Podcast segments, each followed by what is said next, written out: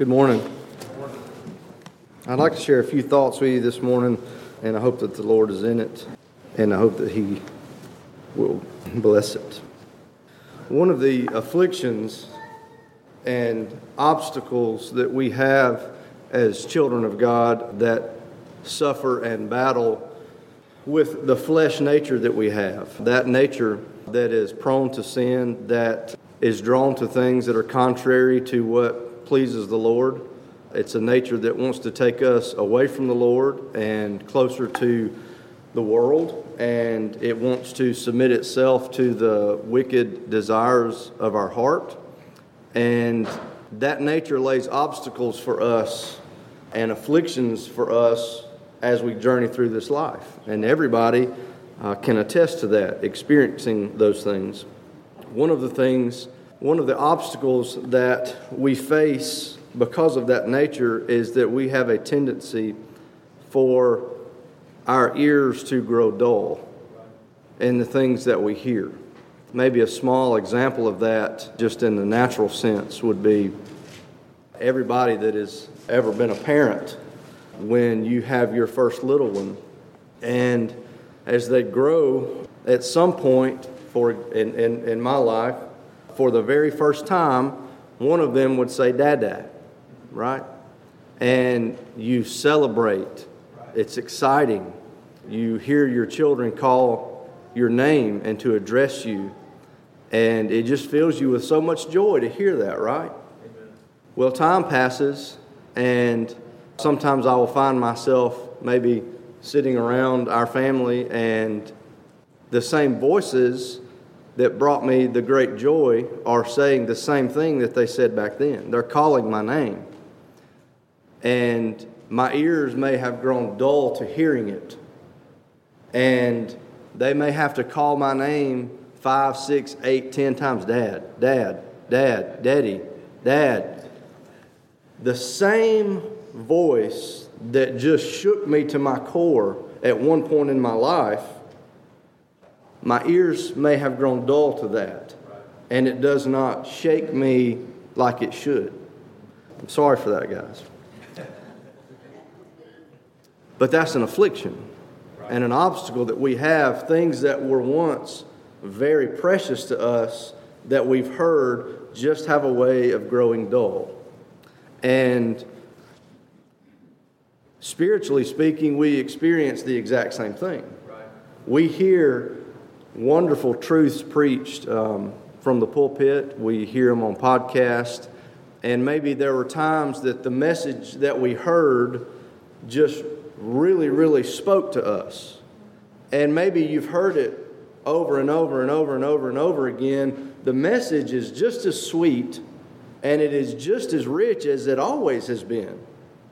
But our ears have a way of growing dull right? And the Lord told his people that many times throughout the Bible that um, your ears have grown dull, you're hearing something, but it's not impacting you like it should, right? And so we all suffer from that. Um, you know, a good example that I can think of is um, we preach about and you hear about the love of God, right? And, you know, since Adam and Eve in the garden, you know, man has been trying to elevate himself to the same level as God. You know, I mean, we could you could preach a, a good many sermons on how we try to do that, right? Um, when you when you have a way of uh, inserting your own preconceived notions into the Word of God, so it will spit out what you want it to say. You have you have made yourself tried to make yourself equal with God, right? You've tried to make your own ideas and your own feelings to be divine, right? That's just one small example. Um, but one way that uh, you know that we do that is we try to make uh, God's love. We try to put it on the same plane and the same level as our love, uh, our feelings of love, and when we try to do that, you know, we can never, on this side of heaven, and maybe not even in heaven, I don't know, we can never take our understanding and our ability to love to the same level as God's. So, what we try to do is we try to dilute God's love down to our level, right? Where we can understand God's love in a way that we understand love, right? And so, you know, it's uh, we think about, uh, oh, I love that, you know, and, and there are different different levels and types of love in the Bible, and that's not my subject this morning. But for example, I think about the verse that's in 1 John in the fourth chapter, in verse 10, and it says this Herein is love, not that we loved God, but that He loved us. Now, I want you to think about that for a second. We think, oh, I love the Lord. I love the Lord. I love the Lord. And, and I'm glad that we do. But that's, that's really not a great love. Why wouldn't you love Him? Because even in the smallest, smallest of blessings that He bestows on us, our lives are greatly enriched. Why would you not love Him? It's easy for us to understand why, I'm talking about children of God now, God's family. It's easy for us to understand why we would love God, right?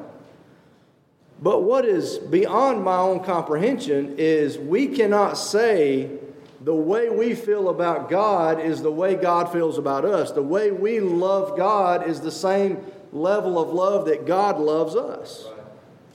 You see, but we get dull of hearing how much God loves us, and over time we just dilute it down to where God's love is, lo- is, is equal to our love, and that's how we understand it. But the Bible says here that herein, uh, he says, this is love. Let me explain love to you, is what he's saying. He says, love is not that we loved God, it says, but that he loved us. Now, and it says, and sent his son to be the propitiation for our sins. That word propitiation means to appease or to pacify. And so he says, Let me explain to you the level of God's love. Now, listen, I, and I mean this with, with, and I hope you hear me with, with what I'm saying, and I think you would agree with me.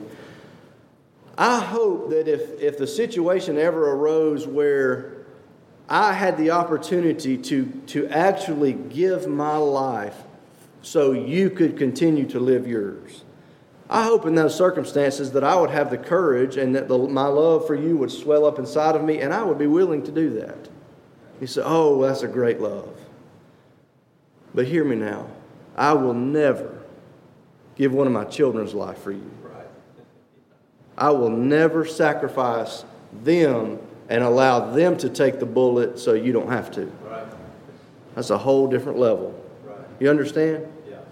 He says, and it's good that we love the Lord. He says, it's no big deal that you love the God, love God. We ought to love God, right? What's not to love? But the fact that he loved us, what do we read about in Romans the ninth chapter? Jacob have I loved, but Esau have I hated. Right? And I remember when I first came to the Primitive Baptist Church, you know, that's a verse for somebody that has, has not heard it explained in the proper way, that's a verse that will cause many people to recoil. Right. And many people to say, oh, no, no, no. Well, listen, folks, if it's in the Bible, let us reason together. Amen. And let us humbly submit ourselves to the things of the Bible. You know, the word predestination is in the Bible. And so, for somebody to go around and just violently oppose predestination, you've got to believe it in some shape or form because it's in there, right? But the Bible tells us that His love exceeds so far above our love. And when I heard, and I can't remember if it was Brother Tim, I have heard him say it, but I've heard many preachers say it. They say, It is not shocking and it is not unsettling when I read that the Lord hated Esau. You know, and again, what's not to hate? You know, read about Esau in the Bible. What's not to hate? But they said what is shocking to them is that God loved Jacob. Right. It's easy for me to accept that, that God hated Esau. It's harder for me to accept that God loved Jacob. Right. Why would a holy God and again, it's hard for us to understand that because we've taken God off of this pedestal and brought him down to our level with our level of reasoning. But I think when we see God face to face, when we're standing in his eternal glory, that, that passage will be very easy for us to understand. Amen. Because you'll no longer feel like the person that says, Well, look at me. Why wouldn't God love me? You'll be like Peter did in that boat. He falls on his face and says, Lord, I depart from me. I am a sinful man. You'll be like the publican that beats on his chest and says, Have mercy on me, a sinner. The fact that God would love us, but see, we dilute down God's love. Listen, I'm here to tell you this very simply that God's love for you as His people far exceeds any love that you could ever experience in this life from breast to breast. You understand?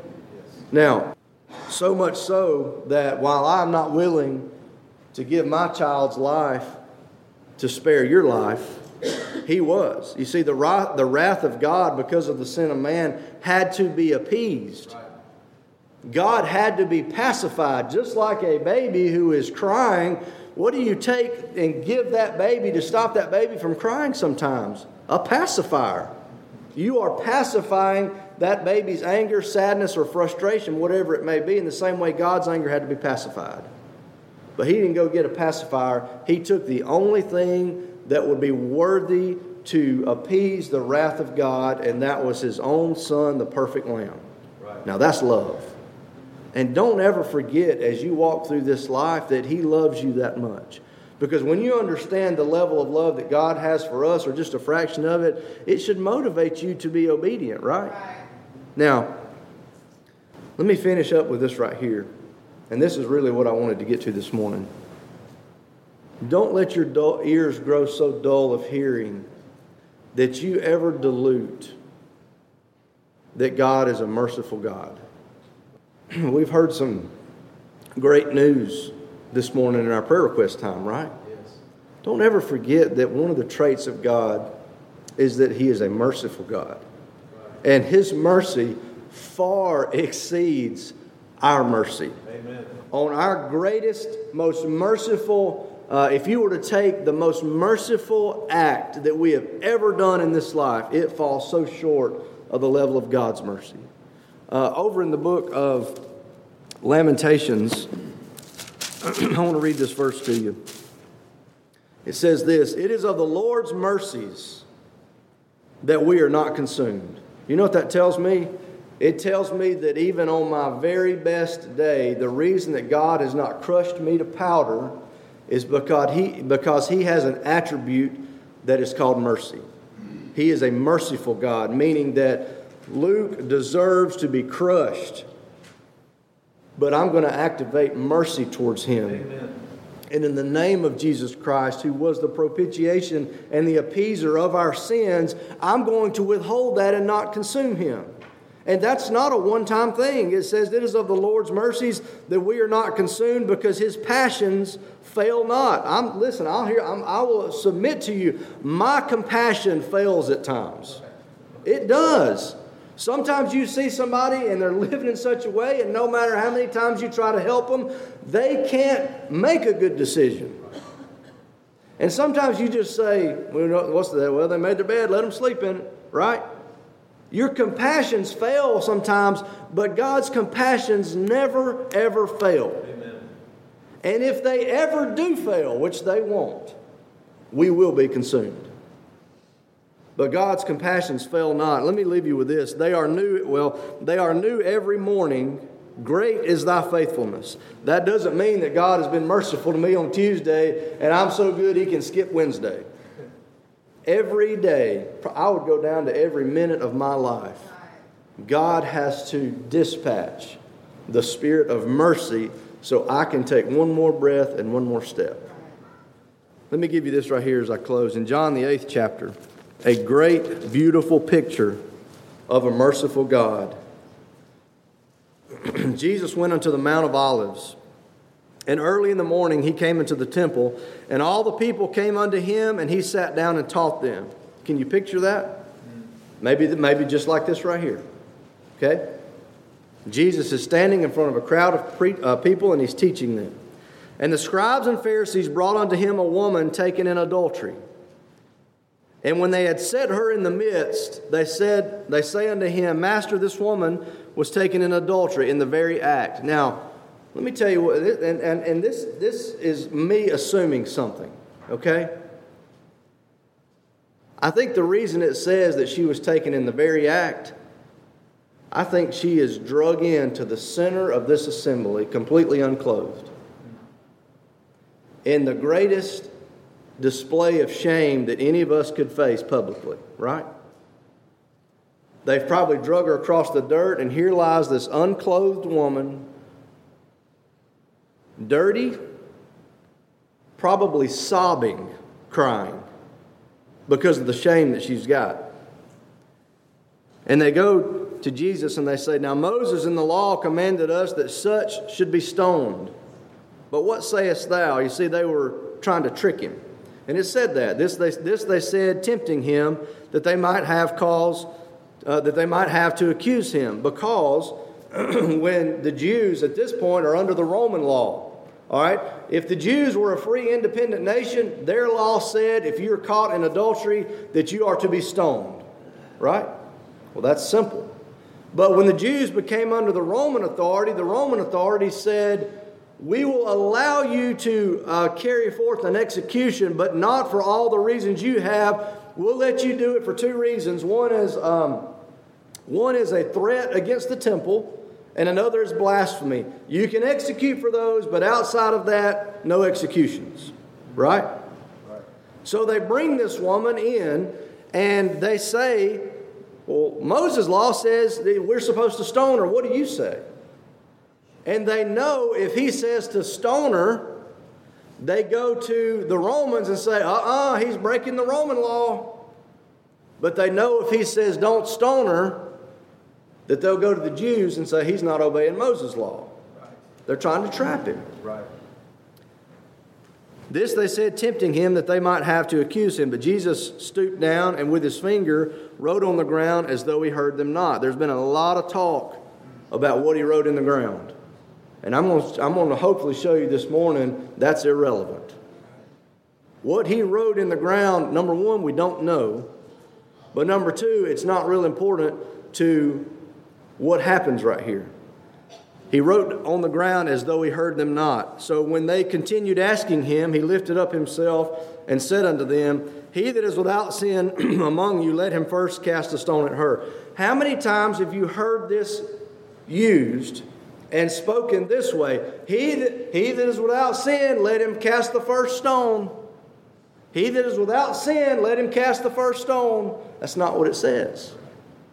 Because the picture painted there is there's a huge pile of rocks, and who is going to come and get to throw the first one at her? Meaning that she's the only target.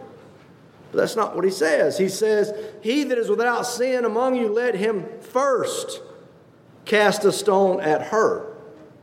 Meaning that, and then we're going to continue to stone all of the adulterers here. And again, he stooped down and wrote on the ground. now, it says, And they which heard it, being convicted by their own conscience, went out one by one, beginning at the eldest, even unto the last, and Jesus was left alone, and the woman standing in the midst. Why does what he wrote on the ground, why is that not what had the impact here? Because that's what the Bible says. It says, And when they heard it, it was not what Jesus wrote, it is what Jesus said. And what did he say? He that is without sin among you, let him first cast a stone at her. And I feel like the, the most logical interpretation of that is, is all these people that drug her in there were guilty of the very same thing that she was guilty of. And after they first cast a stone at her, then second, they're going to cast a stone at him. And third, a stone at him. And they're convicted in their conscience because of what he said and they all disperse. Now, picture this. Here, here's, the, here's the picture I want us to get a naked woman, sobbing and crying at the pinnacle of shame in her life, I'm sure. Dirty, scared, right? Wouldn't you be scared? Terrified. What is going to happen next? Number one, everybody knows what I've been up to. You see, nowadays there's no shame. Nowadays, if this were to happen and all these people, were, you know, brought her out and, and exposed her for what she was, she would get on Facebook and all of those guys would be thrown in jail, right? Because there's no shame anymore. There is no shame among God's people anymore about the sins that we sin against our God. But this woman right here is ashamed and she's frightened and she's humiliated and she knows that she's guilty. Now, here stands the Son of God before her, and he has dispersed the crowd, and she's left one on one with the Son of God. And I imagine she's still terrified.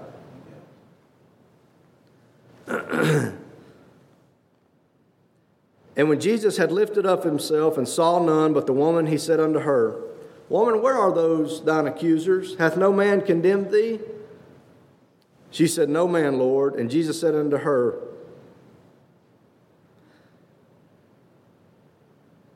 Neither do I condemn thee. But he doesn't say what you did was okay. He says, Go and sin no more.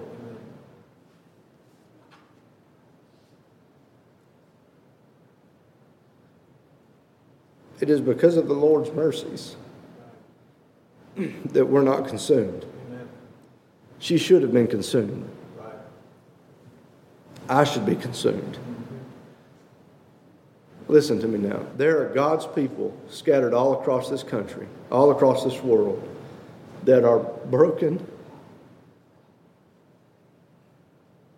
and humiliated and ashamed and guilty. But God is a God of mercy. Amen. And if He were not a God of mercy, we would all be consumed. Right. Don't ever put the mercy of God down on your level. Right. Because the mercy of God far exceeds any level that I could ever achieve. Right. If you are one of those that are broken and humiliated and torn to pieces by this world, even if it's your own doings, don't forget that God is merciful. And He leaves the 99 to find the one. I hope that's been profitable. Please pray for Brother Tim.